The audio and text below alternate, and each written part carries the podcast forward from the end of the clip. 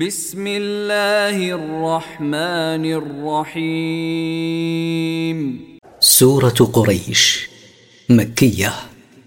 من مقاصد السورة بيان نعمة الله على قريش وحق الله عليهم. التفسير. لإيلاف قريش. لأجل عادة قريش وإلفهم. إيلافهم رحلة الشتاء والصيف. رحلة الشتاء إلى اليمن ورحلة الصيف إلى الشام آمنين.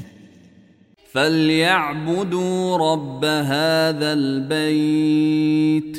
فليعبدوا الله رب هذا البيت الحرام وحده الذي يسر لهم هذه الرحلة ولا يشركوا به أحدا.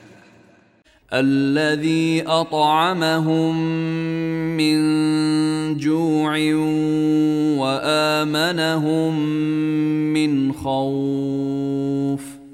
الذي أطعمهم من جوع وآمنهم من خوف بما وضع في قلوب العرب من تعظيم الحرم وتعظيم سكانه.